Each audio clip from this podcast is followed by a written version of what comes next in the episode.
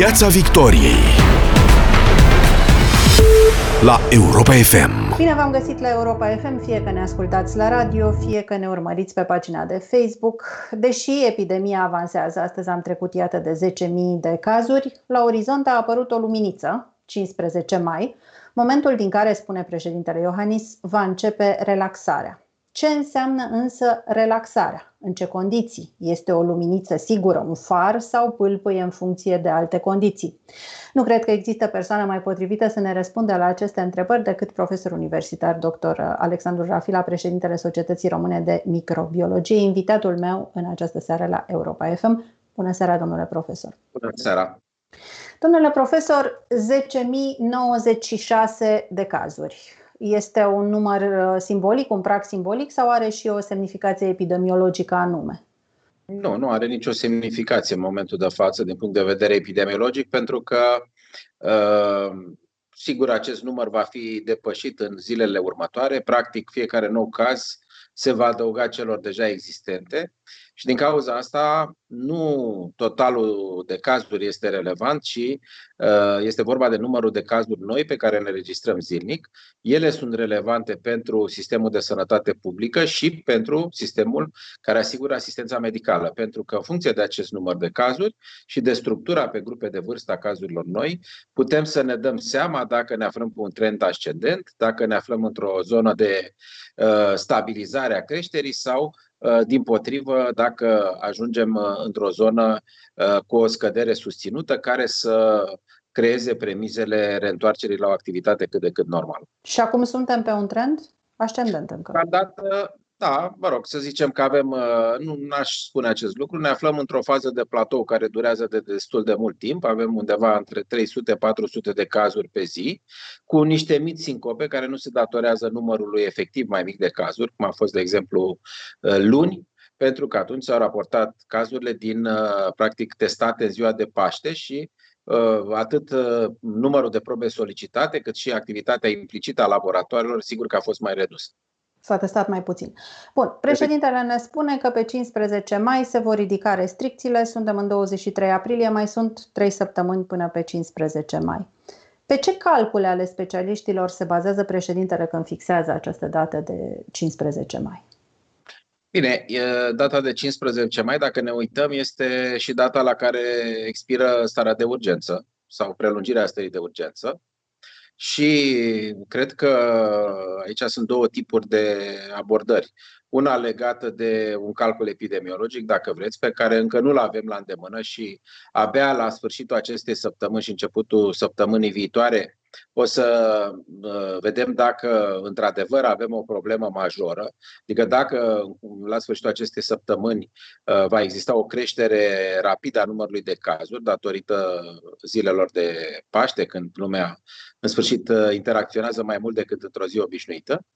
Deci este zona epidemiologică și mai este o zonă de decizie care trebuie să țină cont de situația în care ne aflăm din punct de vedere economic, din punct de vedere social, pentru că astfel de măsuri nu le poți continua la infinit. Societatea, într-un fel sau altul, trebuie să funcționeze și cred că uh, președintele e foarte conștient de acest lucru și a dat un semnal uh, foarte clar că dorește să ne întoarcem cât mai repede la o viață cât de cât normală, dar pe de altă parte a mai dat un semnal pe care nu știu câți l-au reținut, eu l-am reținut încă de la început, este vorba despre uh, tipul de comportament pe care îl vom adopta în perioada următoare și după Uh, relaxarea aceasta propusă de președinte, pentru că, până la urmă, fie comportamentul fiecăruia dintre noi contează. Cred că ăsta ar trebui să fie un, uh, un slogan pe care să-l promovăm și uh, unde contează? Contează în menținerea unui nivel relativ scăzut al extinderii acestei pandemii în țara noastră, încât să putem să facem față din punct de vedere al asigurărilor serviciilor de sănătate, pe de-o parte, și pe de altă parte uh, să începem această relansare economică, discutând de o relaxare, de fapt eu aș spune că e vorba de o relansare uh, a economiei care să poată să susțină sistemul de sănătate și poate. Exact. Bun. Uh, despre comportament vom vorbi pe larg în minutele următoare. Ce aș vrea să fie clar însă este dacă cifrele epidemiologice, care înțeleg că deocamdată nu sunt clare uh, în privința evoluției până pe 15 mai, nu vor permite relaxarea, nu am putea să ajungem într-o situație foarte gravă după aceea? Uh, nimic nu este exclus, nimeni nu este profet. Uh, cu atât mai puțin eu nu sunt profet ca să vă dau un răspuns uh, ferm în, în această privință și de asta vă spuneam că așteptăm cu toții uh, cei care lucrăm în zona aceasta de sănătate publică zilele următoare, săptămâna următoare, pentru ca să vedem dacă relaxarea care a avut loc cu ocazia sărbătorilor de Paște, care chiar dacă nu a fost oficială, a fost efectivă și lucrul ăsta s-a văzut prin uh, mobilitatea mai mare a persoanelor, interacțiunile în cadrul familiei și așa mai departe, dacă ea într-adevăr a avut un impact și duce la creșterea numărului de cazuri, nu cu 10 sau 20 de cazuri sau cu 100 de cazuri, ci duce la o creștere dramatică a numărului de cazuri. Sigur că o creștere dramatică a numărului de cazuri s-ar putea să uh, facă necesară o anumită reevaluare. Cum ar trebui să arate următoarele trei săptămâni din punct de vedere epidemiologic ca să fie o relaxare sigură? Hai să, poate sigură e mult spus, dar cu riscuri mici din punct de vedere epidemiologic. O să Ce praguri? Să vă dau, da, o să vă dau două răspunsuri. Primul răspuns este următorul. Să avem grijă cum ne comportăm de 1 mai. Sunt trei zile libere și știți bine că în mod tradițional uh, în România, sărbătoarea de 1 mai, uh, sărbătoarea muncii, se, stabile, se sărbătorește prin uh, ieșiri la iarbă verde, adunări mai mici sau mai mari de, de persoane și atunci e bine să încercăm să nu aplicăm acest model tradițional în acele zile ceea ce va duce probabil sau va permite ca după această perioadă de stabilizare a uh, acumulării de număr, nu, a unui număr de cazuri noi, să zicem undeva între uh, 300 și 450-500 de cazuri, eu consider o perioadă, o, o, un prag de stabilizare, ulterior să intrăm pe o pantă descendentă și să iar această pantă descendentă să fie susținută de cifrele înregistrate cel puțin uh, o săptămână, adică să avem o săptămână cu descreștere constantă a numărului de cazuri noi, ca urmare a măsurilor pe care le-a luat guvernul și ca urmare a comportamentului nostru, cum vă spuneam, uh, de respectarea acestor măsuri. Deci o descreștere, îmi spuneți, nu a numărului de cazuri totale, ci a numărului de cazuri noi, să fie tot mai mici. Da, cele numărul de cazuri totale este imposibil să descrească decât dacă măslim și nu, nu cred că facem așa ceva. Da, mă rog, lumea trebuie să înțeleagă. Uh, a fost o, o surpriză la un moment dat, așa de curând. Uh, au mărit numărul deceselor uh, înregistrate în, în timpul manifestării pandemiei în China cu 50% într-o singură zi. Au recalculat. Eu sper să nu fie nevoie să facem astfel de recalculări. Deci, cu alte cuvinte, îmi spuneți, într-un fel, că uh, vom vedea cât de fundamentată din punct de vedere medical, din punct de vedere epidemiologic este această relaxare în ultima săptămână, în ultimele zile înainte de 15 mai. Atunci va fi clar dacă. Exact, exact. Dacă ne aflăm pe calea cea bună, ca să spunem așa. Acum, uh, relaxarea asta, considerați că ar trebui făcută otova pentru toată țara sau ar trebui să ne uităm și la regiuni, pentru că avem, mi le-ați dat și dumneavoastră la un moment dat, de exemplu, două județe, Harghita și Suceava. Harghita care are sub 20 de cazuri și Suceava care are peste 2000 de cazuri. Exact. Relaxarea ar trebui să arate la fel în Suceava și Harghita? Sau ar trebui să fie măsuri diferite? Eu, dacă mă întrebați din punct de vedere medical, aș considera că măsurile ar trebui individualizate și acolo unde avem focare care încă înregistrează număr mare de cazuri noi, să uh, le aplicăm cu precauție. Sigur că dacă până în, uh, în perioada respectivă și în Suceava uh, numărul de cazuri noi înregistrate în fiecare zi va fi relativ redus, proporțional, dacă vreți, cu numărul populației din acel județ raportat la numărul uh, populației uh, României, atunci nu este niciun fel de problemă să aplicăm acele măsuri. Dar dacă vom avea, să spunem, de 10 ori mai multe cazuri decât media la nivel național, atunci asigur că uh, trebuie să găsim o soluție și cred că nu este imposibil de găsit o soluție uh, juridică, legislativă, care să prelungească uh, o anumită măsură care este, de exemplu, luată uh, în acest moment la nivelul național, să o poată să fie aplicată și la nivel local. spuneați că după 15 mai, plecând de la premiza că 15 mai va deveni realitate în privința relaxării, o va permite și partea epidemiologică, um, care ar trebui să fie comportamentul? Spuneați că trebuie să avem un comportament anume după aceea. Care trebuie să fie comportamentul anume? Noi trebuie să, co- co- să continuăm, de fapt, ceea ce uh, exersăm în această perioadă. Eu așa vreau să-l consider, această, vreau să consider această perioadă în care a fost instaurată starea de urgență un exercițiu pentru toată lumea, încât uh, uh, comportamentul acesta care a fost impus în timpul stării de urgență să devină obișnuință în perioadele care exced starea de urgență. Adică uh, chestiunile legate de uh, evitarea uh, contactului apropiat prelungit cu alte persoane, uh, igiena mâinilor, utilizarea măștilor, toate aceste lucruri trebuie să devină o obișnuință uh, și cred că acest exercițiu este de bun augur și din alte puncte de vedere, nu numai uh, dacă ne referim la infecția cu noul coronavirus. Pentru Pe că... partea cu mâinile, sigur. Exact, asta vă și spuneam cu partea cu mâinile. Chiar îmi pare rău că n-am avut ocazia să facem și un program care să uh, arate beneficiile spălatului pe dinți. Uh, oh. pentru că, da, da, vorbesc serios. Știți că cei care se spală foarte bine și frecvent pe dinți au o probabilitate mai mică să împrăște diverse organism, microorganisme în mediu și cred că uh, ar trebui să îi convingem să facă acest lucru, nu la fel de des ca spălatul pe mâini, nu este posibil, dar cel puțin de două sau de trei ori pe zi cred că este recomandat. Ați spus că trebuie să se poarte, să fie purtată masca. Va fi obligatorie, ne spune președintele, după 15 uh, mai. Avem însă o mare problemă. În România nu se găsesc măști. Aveți informații despre faptul că, într-un fel, ar urma să se compenseze această lipsă și să existe la momentul respectiv măști suficiente? Asta și informațiile probabil că sunt aceleași pe care le aveți și dumneavoastră, le au de obicei din presă uh, și, mă rog, din ceea ce mai spun alte persoane care sunt implicate în uh, activitatea aceasta uh, legată de controlul infecției, se pare că sunt la momentul de față mai mulți producători români de măști deci cred că vom reuși să producem la nivel național suficient de multe măști încât să existe, uh, să fie disponibile.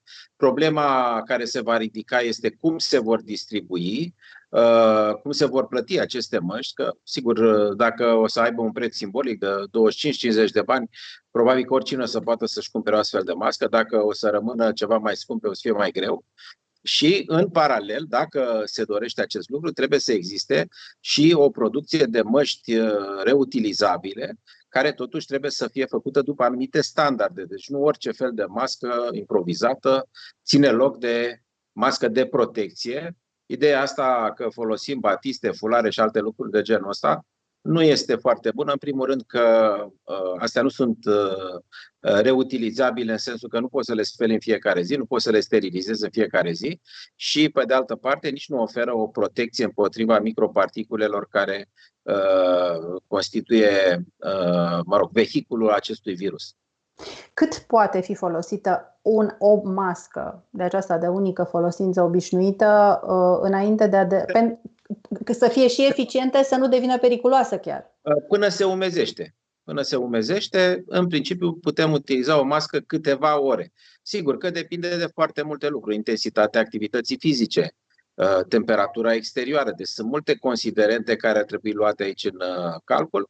În uh, principiu, câteva ore poate fi folosită o astfel de mască, ea dacă e de unică folosință, în mod evident, trebuie aruncată. Trebuie aruncată cu grijă, asta iar, iar e o problemă. Hey. Trebuie să avem grijă unde o aruncăm, deci într-un coș de gunoi cu capac de obicei, și având grijă să nu atingem partea frontală a măștii și ceea ce este cel puțin la fel de important este ca după ce aruncăm masca respectivă să ne spălăm pe mâini este esențial pentru că mâna uh, implicit devine încărcată cu microorganisme, nu neapărat cu noul coronavirus și uh, spălatul pe mâini este absolut obligatoriu. Ce se întâmplă cu o mască umedă? Ce rău poate să facă? Sau poate să facă rău o mască umedă? Nu, nu se că face rău, dar nu mai este uh, eficientă, nu mai este filtrată, acumulează secreții ale persoanei care poartă respectiva mască și, în mod evident, trebuie o mască nouă. Dacă ne referim la măștile textile, e bine să avem cel puțin două măști textile pe care să le putem uh, spăla și călca încât uh, uh, să poți să o utilizezi uh, a doua zi. Dar, repet, aceste măști textile trebuie să aibă un anumit, uh, nu design, ci o anumită formă care să respecte conturul feței și trebuie făcute dintr-un material suficient de filtrant și cel mai bine este să aibă minim trei straturi. Chiar și această mască uh, textilă nu făcută dintr-un singur strat, pentru că un singur strat de obicei nu este suficient pentru niciun fel de filtrare uh, care să prevină transmiterea unei anumite boli cu transmiterea aeriană, bineînțeles. Măști, uh, mănușile ar trebui să fie și ele obligatorii? Uh, eu vă spun punctul meu de vedere, eu nu cred, pentru că uh, utilizarea mânușilor poate să favorizeze chiar un comportament neglijent la un moment dat. Uh, avem ideea, da, sunt, avem mănuși, nu mai contează. Și mănușile pot răspândi microorganismele în același mod ca și mâinile, deci, sau mâinile fără mănuși, că mănușile le porți pe mână. Mie mi se pare mult mai eficient spălatul pe mâini frecvent decât utilizarea mănușilor. Ce ar trebui să se deschidă, hai nu din 15 că e vineri, de pe 18 mai, ce activități ar trebui să repornească? Cu ce ar trebui început? Sunt multe activități. Noi ar trebui să ne gândim în primul rând la accesul la servicii medicale. Uh, accesul la servicii medicale, care teoretic este posibil să știți că a fost foarte mult diminuat din două motive. Una, unul dintre motive legat de reticența pacienților de a se prezenta la, în diverse servicii medicale, având alte boli, uh, pur și simplu sunt speriați, nu se prezintă ca să nu se îmbolnăvească cu noul coronavirus și neglijează afecțiunile cronice de bază, ceea ce e foarte, foarte periculos. Le degradează starea de sănătate, apar complicații și câteodată și decese. Deci trebuie să existe și o informare, nu numai o deschidere, o informare referitoare la uh, accesul la servicii medicale. Mai mult, Uh, cred că serviciile medicale de asistență de medicină dentară sau stomatologice, cum vreți să spuneți dumneavoastră, trebuie neapărat reluate, pentru că, mai ales în această zonă, tratarea exclusivă a urgențelor duce la agravarea multor afecțiuni care ulterior nu mai au o soluție terapeutică uh, și care pot să ducă la edentații sau la uh, alte probleme care au consecințe serioase asupra vieții, mai, adică, mă rog, asupra calității vieții. Calității vieții. Da? Mai ales dacă este vorba despre copii. Medicii stomatologi au deja, cei care respectă regulile, au uh, echipamente de protecție deja uh, specifice muncii obișnuite. Au mănuși, uh, au măști, au, unii dintre ei au, au viziere. Ar trebui să existe și măsuri suplimentare de protecție? În afară de echipamentul standard.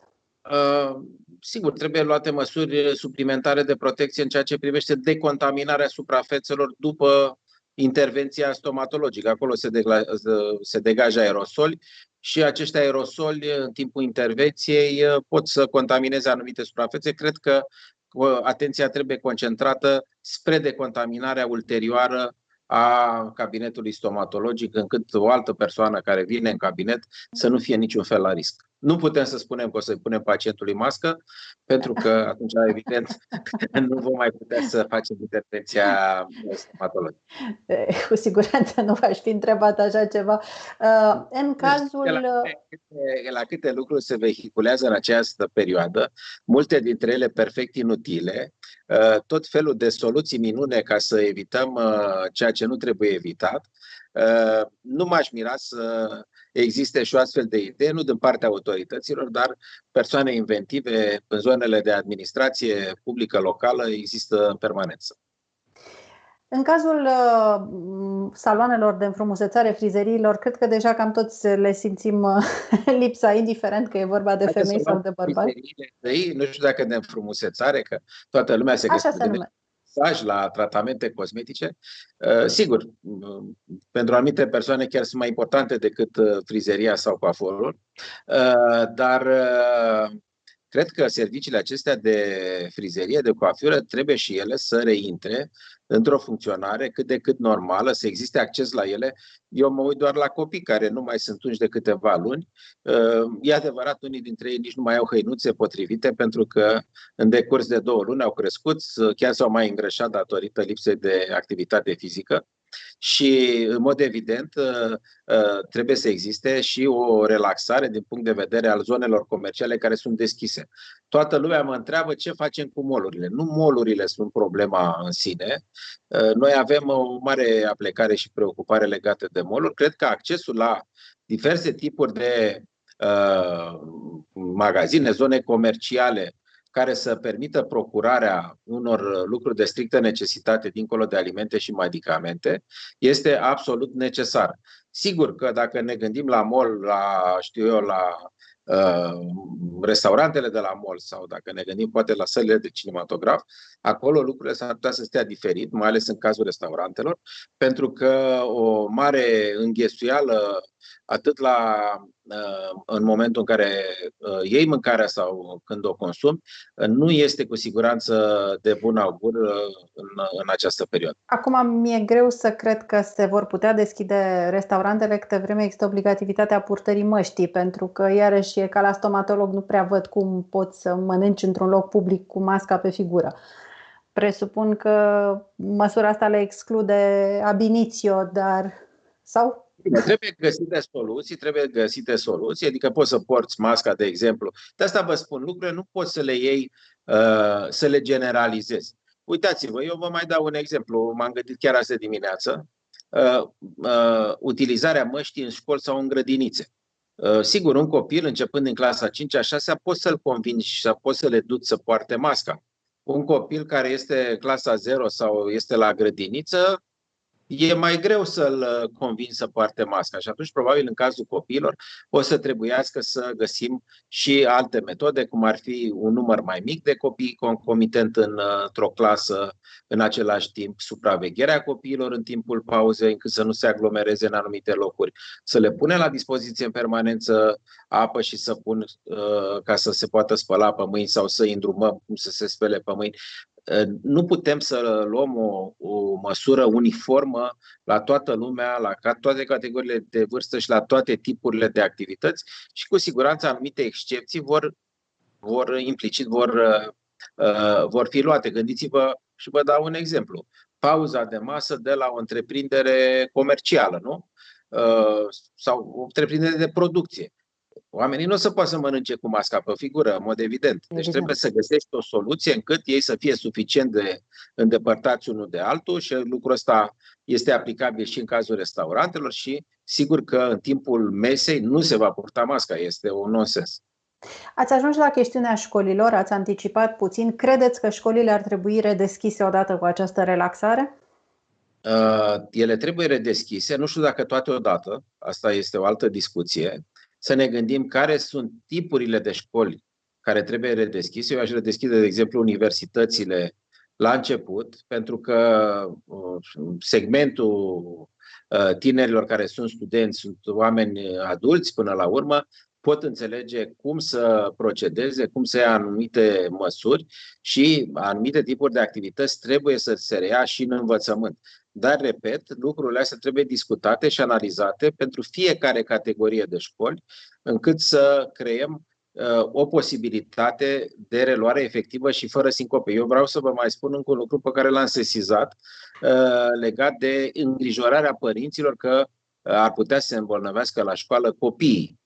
Uh, nu trebuie să aibă o foarte mare îngrijorare pentru că copiii se îmbolnăvesc puțin mai greu, nici nu fac forme Uh, de multe ori aparente ale infecției, uh, cred că dacă părinții o să reușească să-i uh, pregătească foarte bine ceea ce privește regulile igienice, iar în școală se va găsi o soluție încât copiii să nu fie foarte aglomerați, să pună, de exemplu, o limită, maxim 15 copii în clasă în același timp, atunci lucrurile pot încet, încet intra pe un făgaș normal și uh, ar putea alterna învățământul efectiv în școală cu învățământul la distanță pentru Uh, diverse grupe de, uh, de învățământ. Cum ar trebui dotate școlile? Suplimentar. Ați spus apă și săpun, mă rog, asta să zicem că... Măcar să avem apă, apă și săpun și acces eventual la un uh, dezinfectant. Dacă accesul la apă și săpun este uh, foarte ușor, nici măcar nu mai trebuie dezinfectant. Singurul lucru care trebuie făcut la, uh, încât la începerea programului și la terminarea programului, suprafața meselor de, uh, mă rog, meselor de învățat ar trebui ștearsă cu o soluție dezinfectantă, nu trebuie nimic altceva, nu trebuie pulverizate tot felul de substanțe în aer, pentru că simpla ștergere a podelelor și a suprafețelor cu o soluție de, cu detergent și eventual a meselor cu un dezinfectant este absolut suficientă. Nu trebuie să nici să exagerăm din acest punct de vedere, să utilizăm uh, sau să încercăm lucruri pe care nu le-a mai făcut nimeni și nici nu există nicio dovadă legată de transmiterea prin, știu eu, mergi pe stradă și te îmbolnăvești. Nu există așa ceva. Nu, nu, nu, se, nu se pune problemă. Credeți că ar trebui, odată cu redeschiderea de pe 15 mai, mărită capacitatea de testare? Uh, ea trebuie mărită până atunci. Uh, capacitatea de testare trebuie să depășească 10.000 de teste pe zi, din punctul meu de vedere, încât orice persoană simptomatică din toate acele categorii care sunt menționate acum pe site-ul Institutului Național de Sănătate Publică, plus orice alți simptomatici cu boli respiratorii să poată să fie testați, da? mai ales dacă e vorba de, să spunem, de persoane vârstnice. E foarte important să putem să facem aceste teste care în momentul de față sunt recomandate de toată lumea, testele de biologie moleculară și nu acele celebre teste rapide. Am văzut o intervenție a cuiva mă rog, care se pare că lucrează în domeniul medical, că toți copiii ar trebui să fie testați de două ori pe săptămână cu teste rapide uh, înaintea intrării, întoarcerii la școală și așa mai departe. Este perfect inutil ca să uh, clarificăm lucrurile. Nu ne demonstrează nimic decât cel mult dacă unii dintre acei copii au trecut prin boală. Ori dacă mergem pe rezultatele care au fost obținute în Franța, Uh, Franța a făcut deja un studiu din acesta de seroprevalență să vadă cât la sută din cetățeni au trecut prin boală. Rezultatul la nivel național uh, pentru cei care promovează aceste teste și tot felul de teorii este dezamăgitor. Și Franța, atenție, are o evoluție mult mai intensă a uh, epidemiei decât în România. Este doar de 6%. Deci doar 6% din populația Franței a trecut până în acest moment prin boală. Deci în decurs de 3 luni de zile, ceea ce nu recomandă uh, încă în România efectuarea unui studiu la nivel național, pentru că la noi, în mod evident, transmiterea a fost mult mai mică decât în Franța și se vede foarte bine, nu neapărat de numărul total de cazuri, ci, dacă vreți, cu cât de încărcate sunt secțiile de terapie intensivă. Acela este indicatorul la care ar trebui să ne uităm, pentru că încărcarea de secțiilor de terapie intensivă arată că atunci există multe cazuri, multe cazuri grave și secțiile de terapie nu mai fac față. Ori noi, în momentul de față, avem, mi se pare, astăzi 280 de persoane internate în secțiile de terapie intensivă cu infecție cu noul coronavirus, ceea ce, în mod evident, nu arată o situație îngrijorătoare în această zi. A existat un ordin al Ministrului Sănătății, după aceea el a dispărut. E o situație așa ambiguă să nu mai fie internate persoanele asimptomatice sau cu forme foarte ușoare. Nu da, ar fi util? Este vorba. Aici părerile sunt împărțite nu numai în România, ci și la nivel internațional. E bine să putem să ținem persoanele acestea asimptomatice sau cu forme ușoare în spital atât timp cât spitalele nu dau semne de aglomerare, după care putem trece la o fază a doua în care să ținem aceste persoane în spații dedicate, hoteluri de exemplu, unde să fie asigurată o asistență medicală minimală. De ce? Pentru ca să evităm ca aceste persoane să transmită infecția în cadrul familiei. Și, în sfârșit, faza a treia, când uh, ajungem să îi ținem să ținem aceste persoane acasă datorită supraaglomerării spitalelor, aglomerării acestor spații de tampon, dacă vreți, uh, dar mai depinde de ceva. Cum se tratează pacienții, de exemplu, în spațiile acestea tampon, s-ar putea trata și acasă cu o condiție, să aibă totuși cei infectați uh, o cameră proprie, o baie proprie și să poată să înțeleagă și să aplice regulile de igienă care trebuie respectate în uh, decursul celor 14 zile cât durează de obicei boala. Adică disciplina.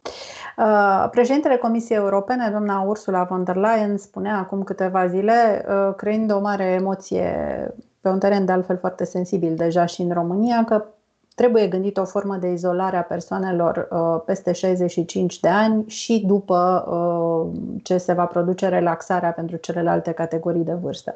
Considerați că este o exagerare sau o necesitate? Eu nu mai spune de izolare. Vedeți, termenul ăsta de izolare are un, o conotație care uh, produce foarte, foarte mari uh, prejudicii, inclusiv traume de natură psihologică, mai ales persoanelor vârstnice, pentru că nu e vorba de izolare în sine, e vorba de senzația de neglijare, senzația de rupere a lor din contextul social în care trăiesc și lucrul ăsta este foarte, foarte apăsător și trebuie să avem foarte mare grijă când uh, spunem aceste cuvinte și mai mare grijă atunci când luăm anumite măsuri. Deci, situația trebuie, uh, din punctul meu de vedere, ar trebui evaluată de la caz la caz. Adică sunt uh, persoane care au familii, care locuiesc separat de familiile lor. E o persoană, e o situație uh, perfectă, încât uh, cu cât interacționează mai puțin cu ceilalți membri ai familiei sau cu alte persoane, șansa de a se îmbolnăvi este mai mică sau nu șansa, riscul, că nu e o șansă să te îmbolnăvești, e un risc. Dar există și situația unor bătrâni care locuiesc singuri, nu au familie, Uh, și care trebuie să se descurce, să-și procure uh, alimentele, medicamentele sau alte bunuri de strictă necesitate. Ei sunt siliți să iasă din casă și acolo cred că trebuie să intervenim, dacă se poate, la nivel comunitar. E mai simplu în comunitățile rurale, unde oamenii, mă rog, sunt mai uh, își cunosc în general toți vecinii și așa mai departe. Mai greu în mediul urban, sunt blocuri foarte mari cu garsoniere Uh, pline cu persoane vârstnice care au foarte puțini prieteni sau foarte puține rude și acolo trebuie găsită o soluție. Alt element, dincolo de izolarea sau uh, cum vreți dumneavoastră să o numiți, totuși trebuie să le dăm oportunitatea să facă activitate fizică care nu se poate desfășura exclusiv în casă. Credeți așadar că ar trebui menținut un program pentru ei, dar un program mai relaxat? Un program mult mai relaxat care să țină cont de încălzirea vremii. Uh, nu putem să-i îndemnăm să iasă la ora 12 afară, la ora 12 afară, uh, când uh, afară sunt 35 de grade, decât dacă nu ne gândim că le putem pune viața în pericol.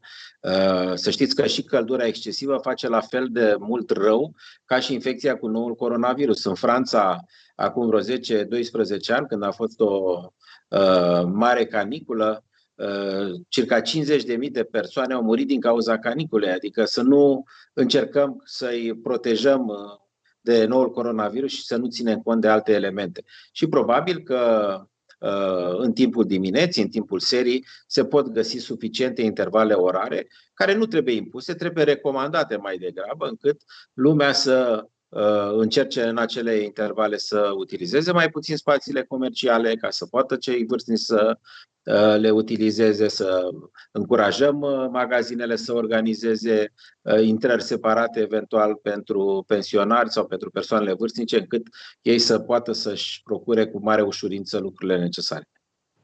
Într-o discuție anterioară îmi spuneați că mai trebuie făcuți trei pași pentru ca uh, remdesivirul acela miraculos, se pare, uh, să poată intra în probe și la Matei Bal și era vorba de o scrisoare a Ministerului Sănătății către OMS. Ea, ea a fost făcută, scrisoarea respectivă.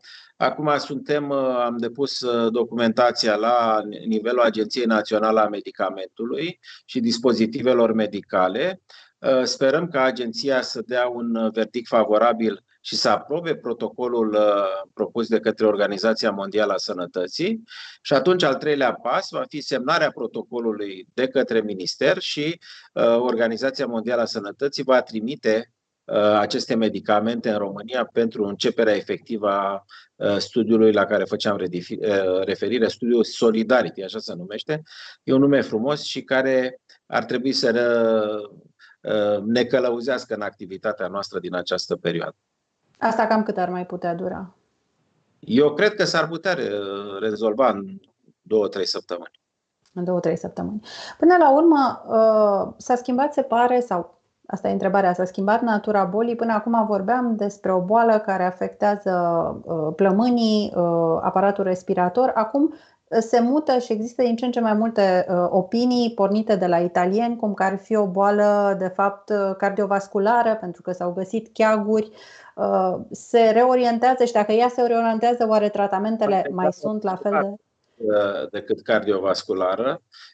Eu cred că, sigur, n-am suficiente informații, dar fiecare dintre cei care au cercetat boala au preferat să meargă pe o anumită zonă. Unii au uh, considerat că celulele de la nivelul plămânului, care prin intermediul cărora se realizează schimburile gazoase, sunt afectate. Alte studii au arătat că se diminuează capacitatea de legare a oxigenului de către hemoglobină. Și mă uh, refer la răspunsul terapeutic care susține pacientul. Și aici cred că uh, colegii infecționiști sau cei din zona de terapie intensivă uh, au în momentul de față, încet, încet se structurează și alte alternative terapeutice dincolo de uh, celebra hidroxiclorochină în momentul de față, care vedeți că unii și alții uh, o contestă pe nedrept, zic eu, pentru că la un anumit moment părea singura alternativă terapeutică la care, din punct de vedere observațional, părea că există rezultate favorabile. Sigur, când nu ai altceva la îndemână, încerci orice alternativă terapeutică care pare să aibă o șansă de succes, chiar dacă nu are în spate un studiu științific foarte serios argumentat. Domnule profesor Afira, vă mulțumesc mult pentru prezența la Europa FM în această seară. Dragi prieteni, ne oprim aici. Vă doresc o seară frumoasă acasă. Piața Victoriei la Europa FM.